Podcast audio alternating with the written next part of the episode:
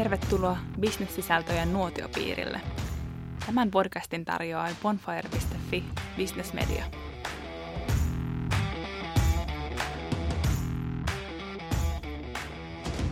Mä tapasin äskettäin mun tuttavaa, joka on töissä vakuutusalalla. Mä kysyin häneltä töistä ja hän alkoi puhua pelokkaasti siitä, kuinka hän opettaa robottia päivittäin, vain siksi, että robotti veisi kohta hänen työnsä. Tänään me puhutaan pelosta, joka liittyy tekoälyn ja nykyisen työn risteyskohtaan. Voiko kokeileva kulttuuri muuttaa pelon innostukseksi? Minun nimeni on Elisa Kitunen ja viera- vierailani tänään Bonfire Podcast-studiossa ovat Tero Ojanperä, Siilo AIin perustaja ja toimitusjohtaja. Tervetuloa. Kiitos. Sekä Antti Merilehto, tekoälyn matkaopas johtajalle kirjan kirjoittaja ja Finch Finlandin maajohtaja. Tervetuloa. Kiitos paljon. Osasinko ääntää Finch Finlandin? Me ollaan juuri siellä. Yes. Lähdetään keskustelemaan pelosta. Teollisen vallankumouksen aikaan työläiset hakkasivat koneita rikki, koska ne korvasivat näiden työläisten työt. Uudet asiat pelottaa aina. Miten tekoälyyn pitäisi suhtautua? Nyt tulee äh, siitä laatikosta, missä lukee kommentit, joissa on kylmää olkapäätä. Niin mä en usko, että sun kaverin töitä siellä vakuutusyhtiössä tulee korvaamaan kone. Ihan lähiaikoin voi olla, että se on siinä mukana. Joo. Mutta jos kone pystyy ne korvaamaan, niin eikö olisi ihan hyvä, että kone korvaisi ne? Koska ei ne silloin ihmisen töitä. Mitä mun kaveri tekee sitten? No, mistä sun kaveri on kiinnostunut? Ja nyt tavallaan me ei tarvitse mennä sun kaveri sielumaisemaan, mutta tavallaan pystyykö hän olemaan, hän tuntee vakuutusalaa, hän on ollut siellä pitkään, pystyykö hän nousemaan, tämä on vanhan maailman termi, mutta arvoketjus ylöspäin. Sen sijaan, että hän käsittelee niitä puheluita, joita toivottavasti Siilo AIin tai jonkun myyn luonnollisen kielen tunnistus pystyy hakemaan sieltä ja, ja tekemään sitä työtä, pystyykö hän olemaan vakuutus aito neuvoja? Pystyykö hän kohtaa ihmisiä vaikkapa videoneuvottelussa – ja selvittämään, mitä tarpeita nykyisillä asiakkailla jo on. Niin, ettei käy sitä, että sitten kun asuntovaunun päälle kaatuu koivu, niin huomataankin, että ei mulla ollut vakuutusta. No kun mä luulin, että se liikennevakuutus riittää. Meillä on paljon ihmisiä, jotka on aika kauniisti sanottuna pihalla siitä, mikä vakuutusturva on. Tai totta. Niin, niin tavallaan pystyy olemaan siinä apuna. Mutta tämä on maailmanhistoriassa ensimmäinen kerta, kun Veikko Lavi, kotkalainen kansantaiteilija, otetaan, otetaan tekoälyn ja työn avuksi – Veikko Lavilla on, on kappale, taitaa olla Lasijauho laiva keikka, mikä on tämmöistä ehkä aikansa kuplettimusiikkia. Mutta siis pointti on siinä, ennen kierrätyslasi tuotiin semmoisissa vähän niin kuin kahvisäkeissä. Ja jätkät, jotka oli tämmöisiä niin kuin ahtaajista, laiva-ahtaajista vielä alempia, keikkatyöläisiä, niin ne meni ja kantoi ne selässään ne rikottua lasia sisältävät säkit, joka kirjaimellisesti repi selkänahan. Outs. Mun ymmärtääkseni tämä on muuten suomen kieli, että joku työnantaja ottaa selkänahasta. Ni, niin tämä on se lähtö, että se repi sen selkänahan auki. Niin näytä mulle se joystickilla laivakontteja purkava kaveri, joka, mutta työ on tärkeää. En mä ole varma, oliko se työ niin tärkeä, että ne ihmiset on tärkeitä. Sun kaveri on tärkeä, mutta jos sen vakuutuskäsittelyn pystyy tekemään paremmin kone, annetaan se koneelle.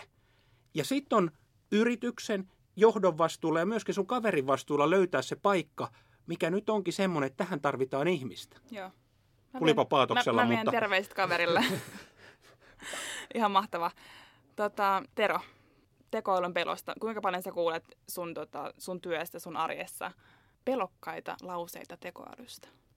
No mä en tiedä, onko ne pelokkaita, mutta mut semmoisia niin kuin ehkä, ehkä enemmän kysymyksiä, että, että mitä tämä tarkoittaa, miten tämä toimii. Että kyllähän sitä tulee. Ja sitten varmaan isommassa mittakaavassa niin kun organisaatiot miettii, että ne ottaa jotain tekoälyä käyttöön laajemmassa mittakaavassa, niin, niin kyllähän siinä yleensä nousee se organisaation niin kuin muutoskyvykkyys ja, Aivan. ja usein ehkä myöskin tämä muutos vastarinta uutta kohtaan, joka useimmiten niin kuin kumpuaa minusta ja, ja, ja, ja monen muunkin mielestä ja tutkimusten mielestä siitä, että tuntematon pelottaa.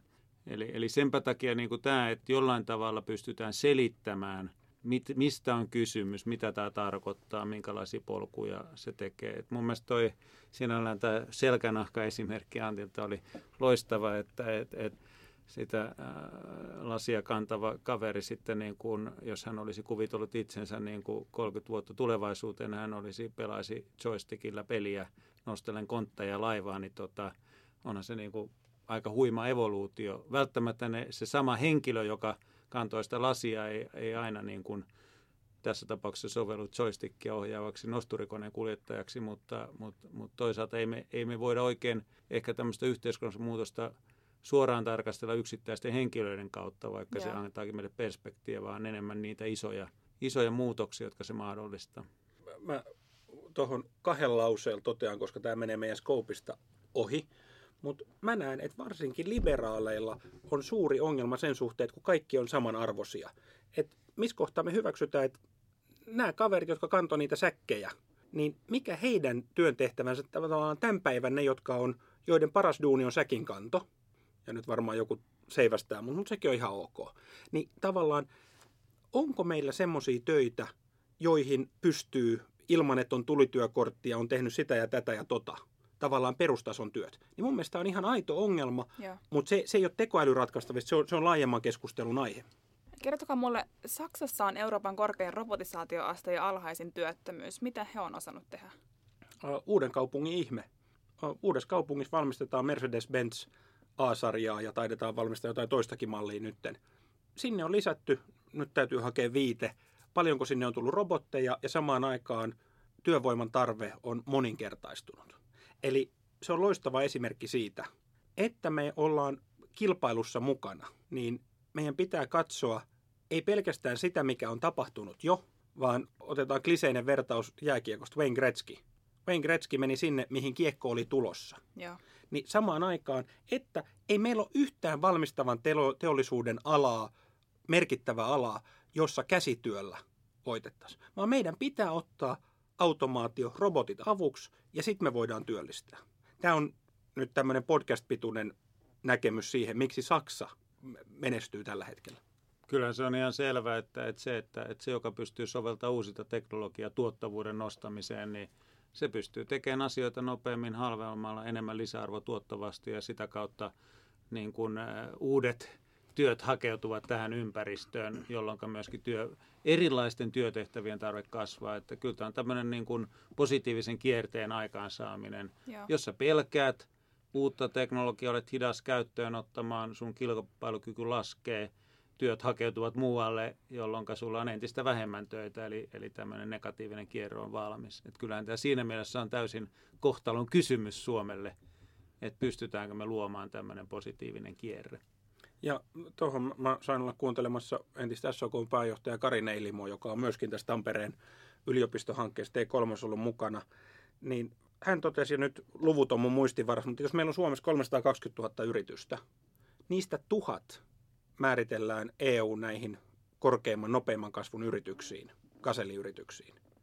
Niin kyllä mä oon huolissaan Suomen puolesta siinä, että miten nopeasti me otetaan käyttöön olemassa olevia teknologioita. Ja kun mä tykkään haastaa, kysellä, mm. niin mä oon kiertänyt monia, jos Tero on toimitusjohtaja ja mä oon tietokirjailija tekoälyn parissa, niin sitten mä oon mennyt kysymään niiltä, jotka ui siellä tekoälyn syväspäässä, tekee niitä algoritmeja ja soveltaa niitä. Niin mä oon kysynyt, että entä jos tekoälyn koneoppimisen kehitys lopetetaan tänään? Onko suomalaisilla yrityksillä 20 prosenttia jo olemassa olevasta teknologioista, olemassa olevista hyödyistä saavutettu? Niin vastaukset vaihtelee silleen, että no jotakuinkin, tai että Antti, sä olet optimisti, että ei olla vielä 10 prosentissa. Se, miksi tämä on tärkeää, on se, että nyt kyse ei ole siitä, että, että kumpa tätä kehitettäisiin pidemmälle tai kumpa, ei kun ne työkalut on jo olemassa. Mutta kun meidän on pakko tällä huoltosuhteella, tällä syntyvyydellä, tällä meidän työttömyys on EU-alueella korkein Välimeren alueen maiden ulkopuolella. Niin meidän on pakko ja, ja nyt aina sitten joku sanoo, että kun joku on pakko, niin minä poistan varmistimen. No rakas ystävä, kerro mulle muita tapoja tehdä parempaa bisnestä sillä tavalla, että me voidaan tätä Kalevi Sorsa ja kumppanien luomaan hyvinvointiyhteiskuntaa ylläpitää, kuin Joo. se, että, me, että meillä on tuottavia yrityksiä. Vaatii kovia päätöksiä. Joo. Ja sitten, mä en tiedä, mit, mitä mieltä sä oot, Tero? Tuleeko meillä tässä välissä semmoinen, että meillä tulee myöskin niin sanotussa valkokaulusstöissä, niin että meillä tulee, ennen kuin me löydetään lisää töitä, niin meillä on vähemmän töitä? Vai, vai onko tämä vaan semmoinen pare, matka parempaan lineaarisesti? No toi on aika vaikea kysymys, koska se vaikuttaa moni asia, mutta kyllä mä uskon, että, että moni niistä, se on ainakin varma, että moni niistä valkokaulutöistä, joita tänä päivänä me jokainen teemme, niin tulee muuttumaan aika radikaalisti tämän teknologian myötä. Mutta mut mä uskon, että, että sit toisaalta syntyy just tätä merkityksellisempää työtä, kun me opetetaan koneelle. Mutta jos mä pelaan tähän vielä tähän pelkoasiaan, joka, josta tämä keskustelu lähti, mm, että, no että millä tavalla, kun nyt ollaan paasattu vähän tästä poliittisesta muutoksesta tässä välillä, niin, niin, tota, ää, niin, niin se mikä, mikä estää tai tietyllä tavalla niin kuin hidastaa myöskin yleensä uudistumista on, että, että jos sä pelkäät ja, ja välttämättä eihän kukaan meistä sano niin kuin usein ääneen, että mä, mä todella pelkään, vaan se on enempi semmoista, että mä en ehkä toimi niin aktiivisesti, mä, mä epäilen sitä ja, ja, ja se on semmoista niin kuin hiljaista pelkoa.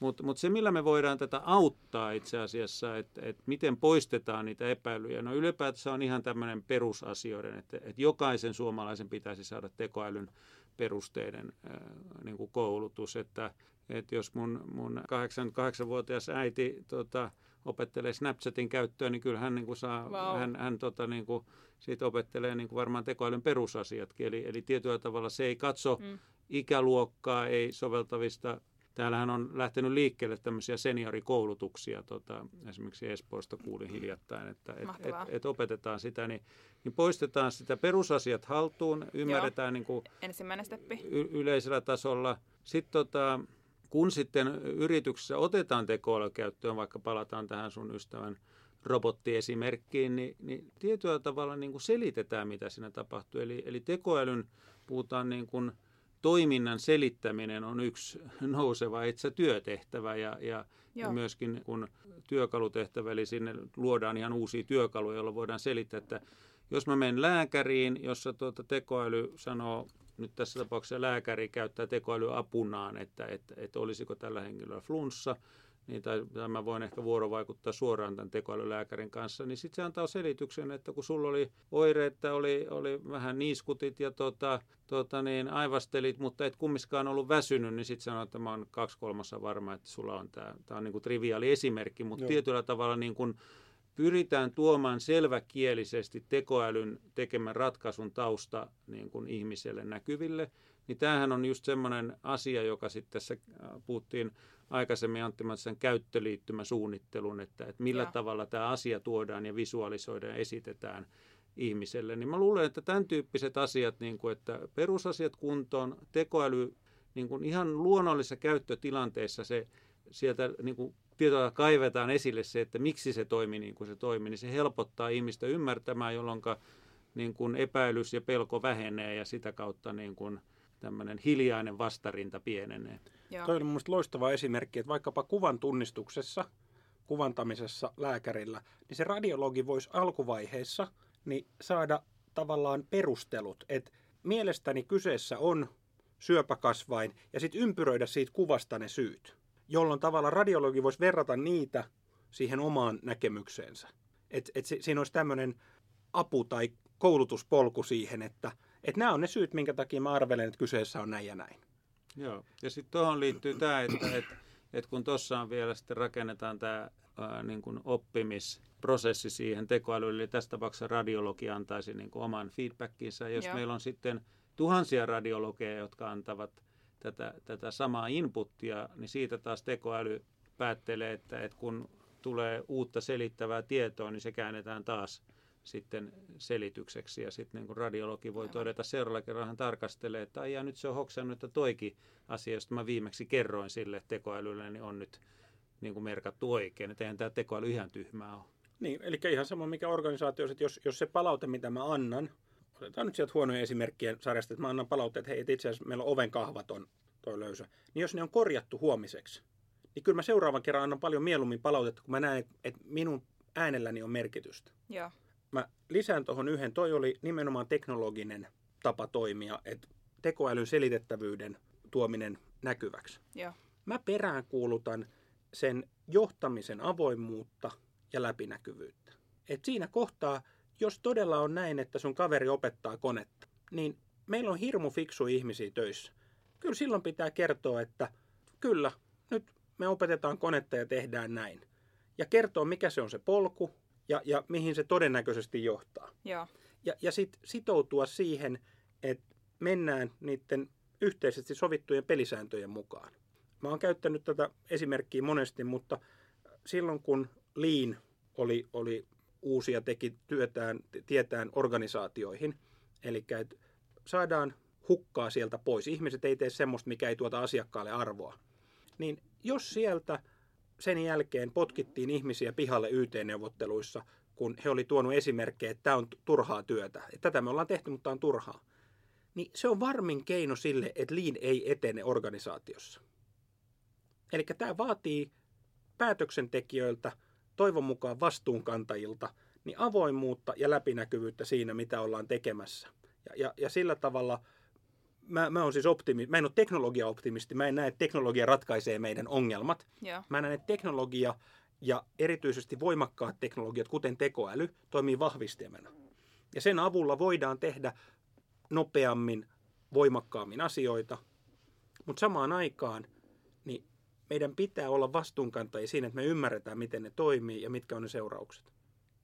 Eli mielenkiintoista, molemmat nostitte esiin tuon niin runsaan viestinnän, jos miettii organisaatioita, niin runsasta sisäistä viestintää, tota, palautteenantoa, selittämistä, mitä me tehdään, miten me tehdään tänään, mitä me tehdään, huomenna tulevaisuudessa.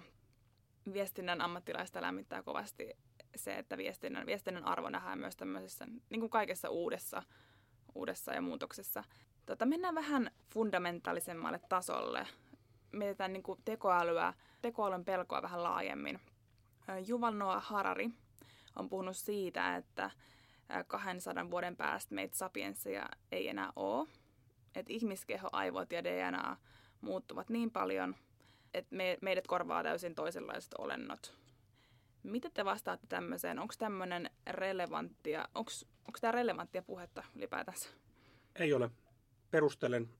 Tällä hetkellä tekoälyn kärkikehitys laajalti tapahtuu Kiinassa valtioohjatusti. Kiina on ilmoittanut, että vuoteen 2030 he on maailman tekoäly ykkönen. Siellä ei välitetä ihmisoikeuksista eikä siellä ole GDPR datansuojelu, vaan WeChatin kautta pystyy tilaamaan ruuat, pystyy tilaamaan kyydit, deittisovellus. Nämä kaikki, kun nämä yhdistetään tätä dataa, sieltä saadaan ihmisistä todella tarkkoja kuvauksia. Ja he hyödyntää sitä. Ja Kai Fu Lee, Sinoventuresin vetäjä, totesi, että Kiina johtaa applikaatioissa tällä hetkellä maailmassa. Edelleen suurin osa tutkimuksesta tehdään, sitten mennään pitkään, miksi piilaakso on syntynyt. Mä oion nyt, mä, Tero ilme, mutta mä oion kovasti. Mutta Yhdysvalloissa, siellä on tutkimus on maailman huippu Yhdysvalloissa. Ne rahoitus, tutkija, talentti on aivan omaa luokkaansa. Sinä suomalainen yrityspäättäjä, joka kuuntelet tätä, lue sitä Noah Harari, jos tuntuu ihan kiva, mutta se, missä nämä päätökset tehdään, ei ole Suomessa. Sinä voit päättää siitä, onko se yritys, mitä johdat, olemassa viiden vuoden päästä ja tee siihen suhteessa päätöksiä. 200 vuotta, niin hohoja. Meidän ei tarvitse miettiä edes niin pitkälle.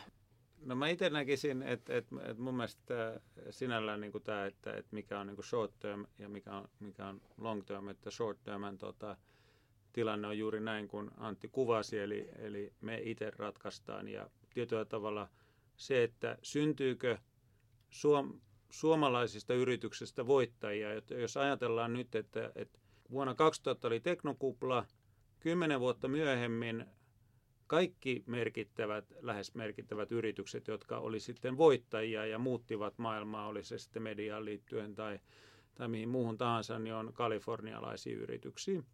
Ni, niin tuota, nyt samalla tavalla, että jos ajatellaan, että suurin trendi tai se, niin kuin mitä tapahtuu juuri nyt on, että koneesta tulee älykäs, se rupeaa keräämään kollektiivisesti älykkyyttä ja ne organisaatiot, jotka pystyvät parhaiten siirtämään yksittäisen ihmisen älykkyyden koneelle tota niin, ja, ja oppimaan sitä nopeammin, eli skaalaamaan ihmismielen, niin tulee olemaan voittajia.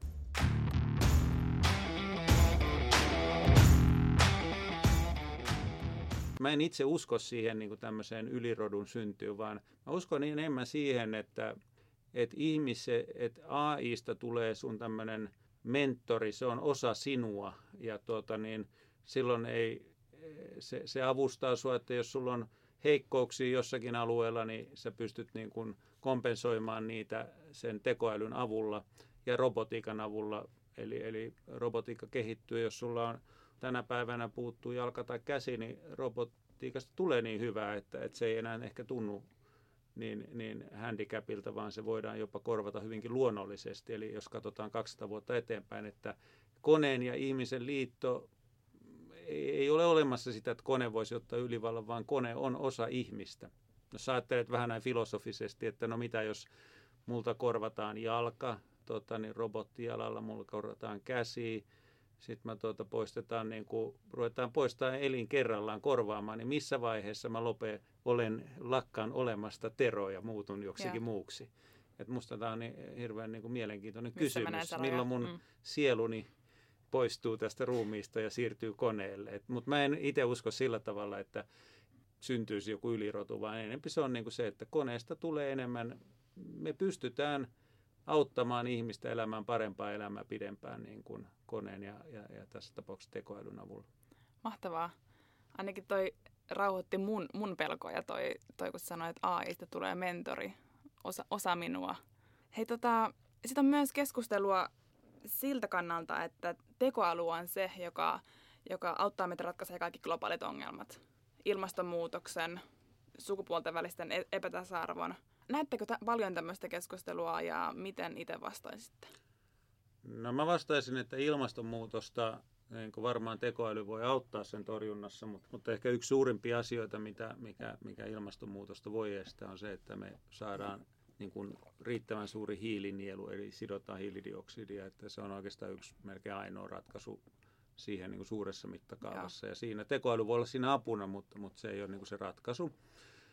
Epätasa-arvo, en mä usko, että tekoäly siinäkään on ratkaisu, mutta voisi sanoa, että monet, monet asioista, joissa, joissa tuota, havaitaan epätasa-arvoa, niin on ponnahtaneet pinnalle sen ansiosta, että tekoälyssä tarvitaan tätä dataa opetukseen ja ruvettu keskustelemaan sen datan biaksesta ja epätasa-arvoisuudesta, jolloin voisi sanoa, että tekoäly on helpompaa paljastaa niitä epätasa-arvo, epätasa-arvoisia prosesseja, joita varmasti elää. Ja sen takia mä palaan tähän aikaisempaan keskusteluun, että tekoälyn ja ihmisen liitto on se tärkeä asia, koska moraali, ää, ihmisen käsitys oikeasta väärästä, se kehittyy.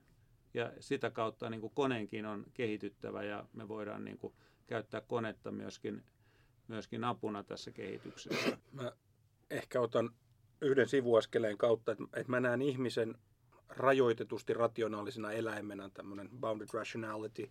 Jos me katsotaan vaikka Venäjän sisäpolitiikkaa, niin meillä on Bellingcat-sivusto on pystynyt näyttämään, että myrkytystapaus, mikä tapahtui Salisburyssa, niin tämä henkilö, jonka Vladimir Putin talutti televisiokameroida eteen, hän onkin ulkomaisen ulkomaan tiedustelupalvelun GRU Eversti.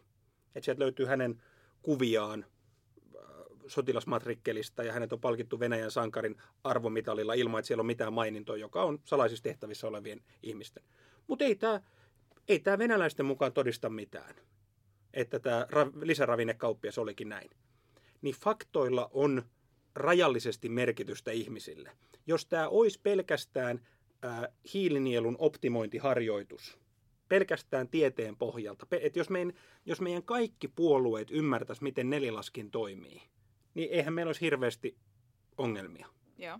Ja kuitenkin, kun tässä on meidän arvot, että sen takia mä en näe, tieto otti tekoälyn johtoryhmän jäseneksi. Kiva markkinointigimikki. Äh, sanois mä sen ääneen, sanoin. Ai kauhean. Niin tota, äh, mutta et miten tekoäly auttaa politiikassa, niin ehkä tämmöisenä faktantarkistajana, että koko ajan kun mä puhun, niin siinä on luonnollisen kielen ymmärrys, joka sanoo, että ei ole, että Suomen työllisyysaste onkin tuolla tasolla, että siellä näkyy tämmöinen äh, online fact-checking. Mutta kun me edelleen ollaan tämä ihminen, joka on tässä, niin mm. se, että kun me ollaan oltu nuotiolla ja siellä joku on kertonut tarinoita – lupausta huomisesta, niin se alkaa kiinnostaa. Otetaan nyt vielä sieltä klisearkusta yksi. No niin, anna mennä. Siellä keskilännes oleva ää, valmistavan teollisuuden valkoihoinen mies, jolla elämä on ollut kuitenkin sieltä 70-80-luvulta, niin on ollut uusi auto, on ollut talo ja nyt ei ole mitään. eikä ainakaan toivoa tulevaisuudesta, niin paljon helpompi uskoa siihen, että nämä hiilikaivokset, nämä tulee Amerikkaan takas. Ei ole tulossa, mutta se tarina kiinnostaa, sieltä tulee se toivo. Niin sen takia mä en näe se, että, että AIin kyky ratkaista näitä asioita, nämä on ihmisestä kiinni ja, ja sitten meillä on tapoja siihen ratkaisuun. On hiilinielut ja on, on se, se ei ole tapa ratkaista, se on työkalu. Joo. Antti, sä oot kirjoittanut sun kirjaan näin. Kysymys, onko tätä kokeiltu Ruotsissa, on epäolennainen. Odottajalle on varattu paikka takarivistä, ainakin mitä liiketoiminnan menestykseen tulee. Oletko samaa mieltä, Tero? Filosofisesti kyllä, että, että kyllä, kyllä mun mielestä niin kuin, ää, se, että, että ihmisten pitäisi enemmän tarkastella sitä asiaa niin kuin siitä omasta lähtökohdasta, kun hakee liikaa vertailukohtia.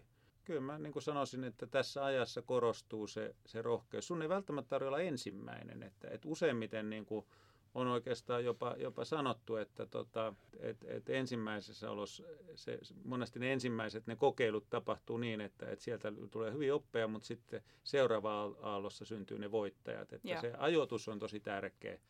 Mutta sen takia just tämä, että, että sä oot niinku rohkeasti mukana tutkimassa, miettimässä asioita, niin se on, niin, se on, se on todella tärkeää.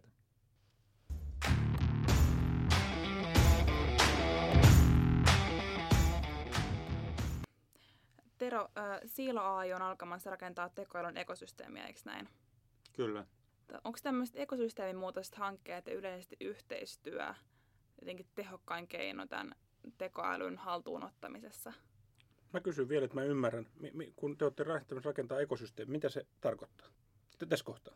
Öö, no, se tarkoittaa alkuvaiheessa sitä, että mehän ollaan vasta niin kuin nyt tutkimassa tätä asiaa ja, ja miettimässä niitä keinoja, eli miten tekoälyä kehittävät yritykset voisivat itse asiassa auttaa toisiaan. Joo. Ja siinä voi olla hyvinkin erilaisia. Mä otan vaikka tämän opetusdata on yksi asia.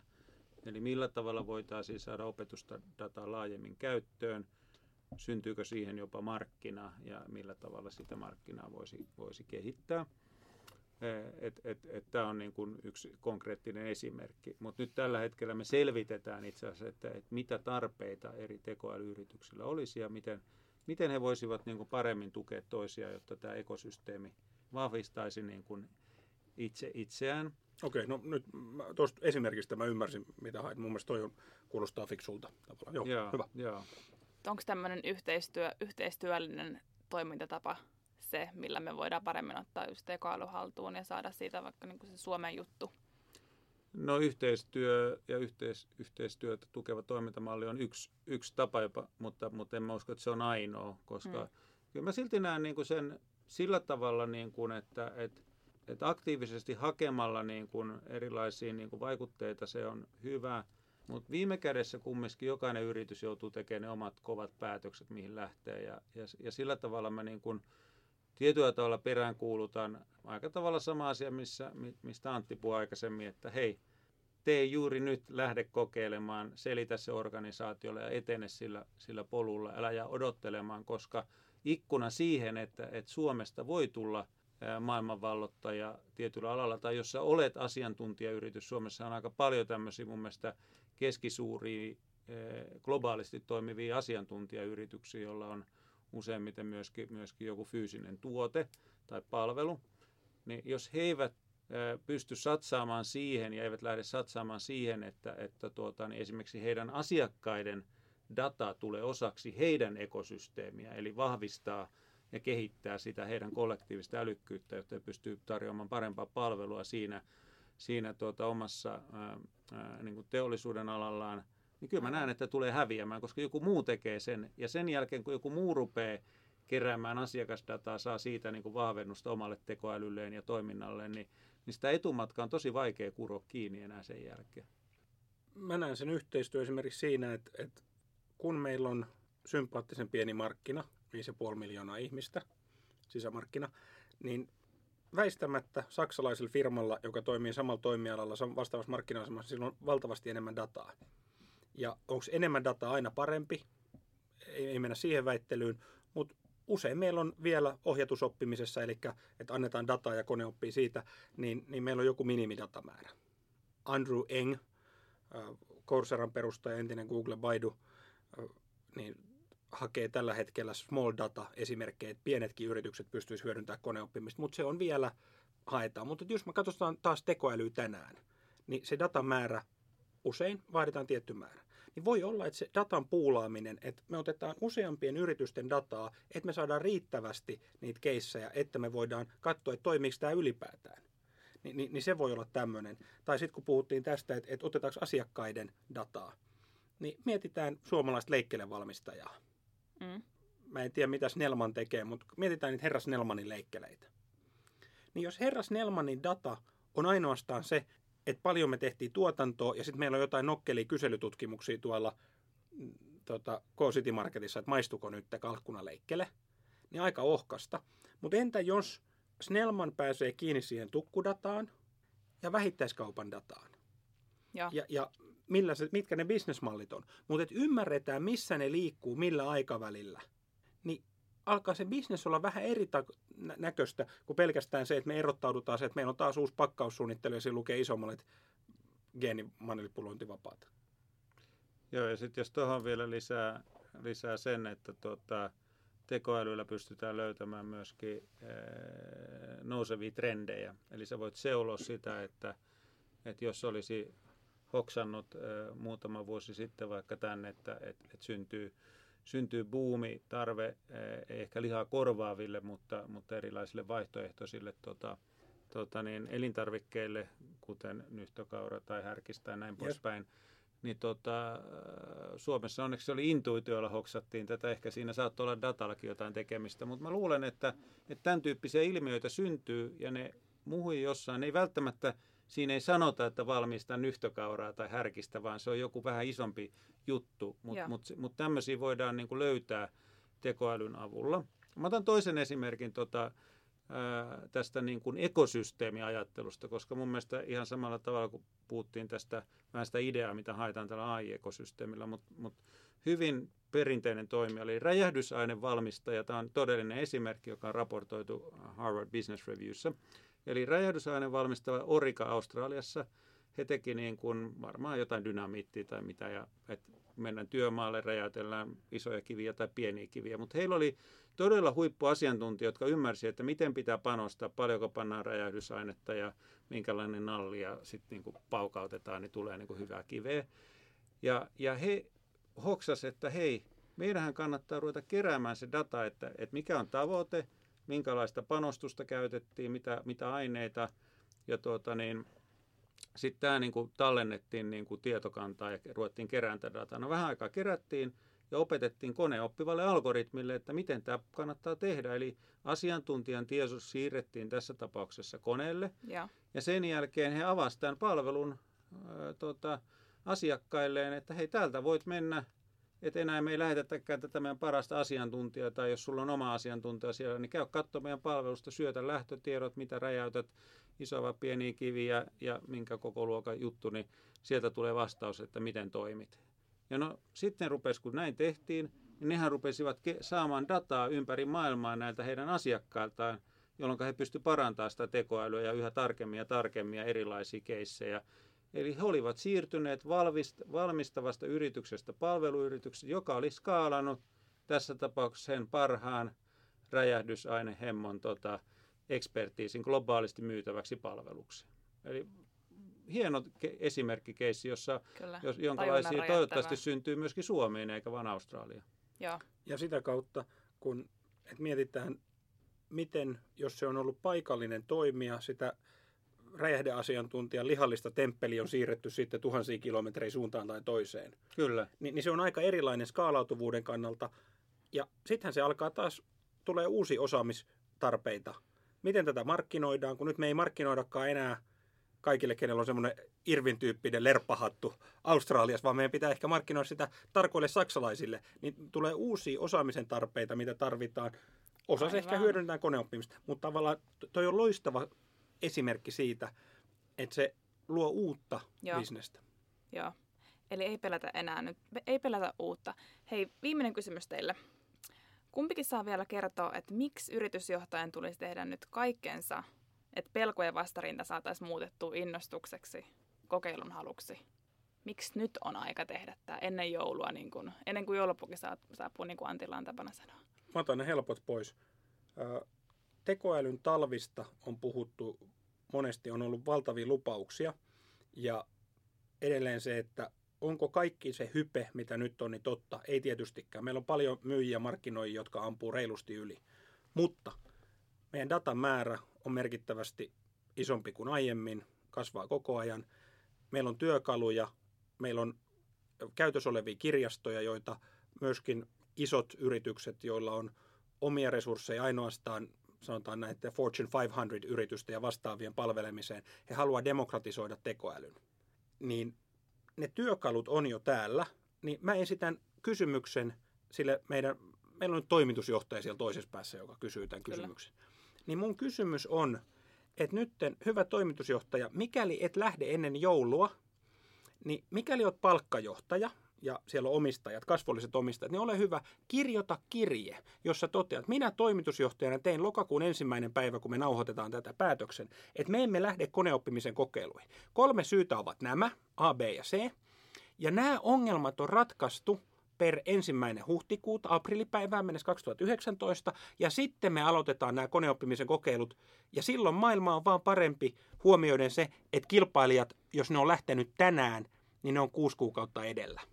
Lähetä se kirja omistajille ja kato reaktiot. I dare you, I double dare you, do it, write the letter.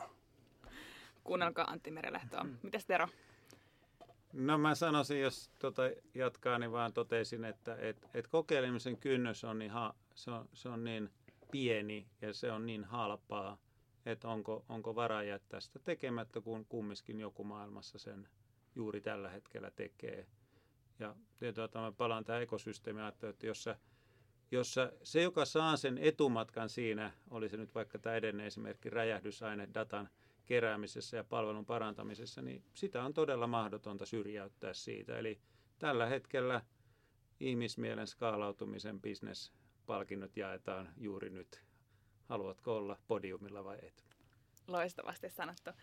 Hei, tämä on ollut aivan tajunnan räjäyttävä keskustelu. Kiitos, kiitos keskustelusta Antti Merenlehto ja Tero Ojanperä.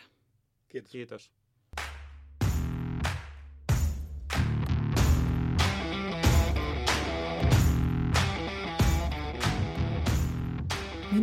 On Elisa Kitonen ja tämä oli Bonfire Podcast.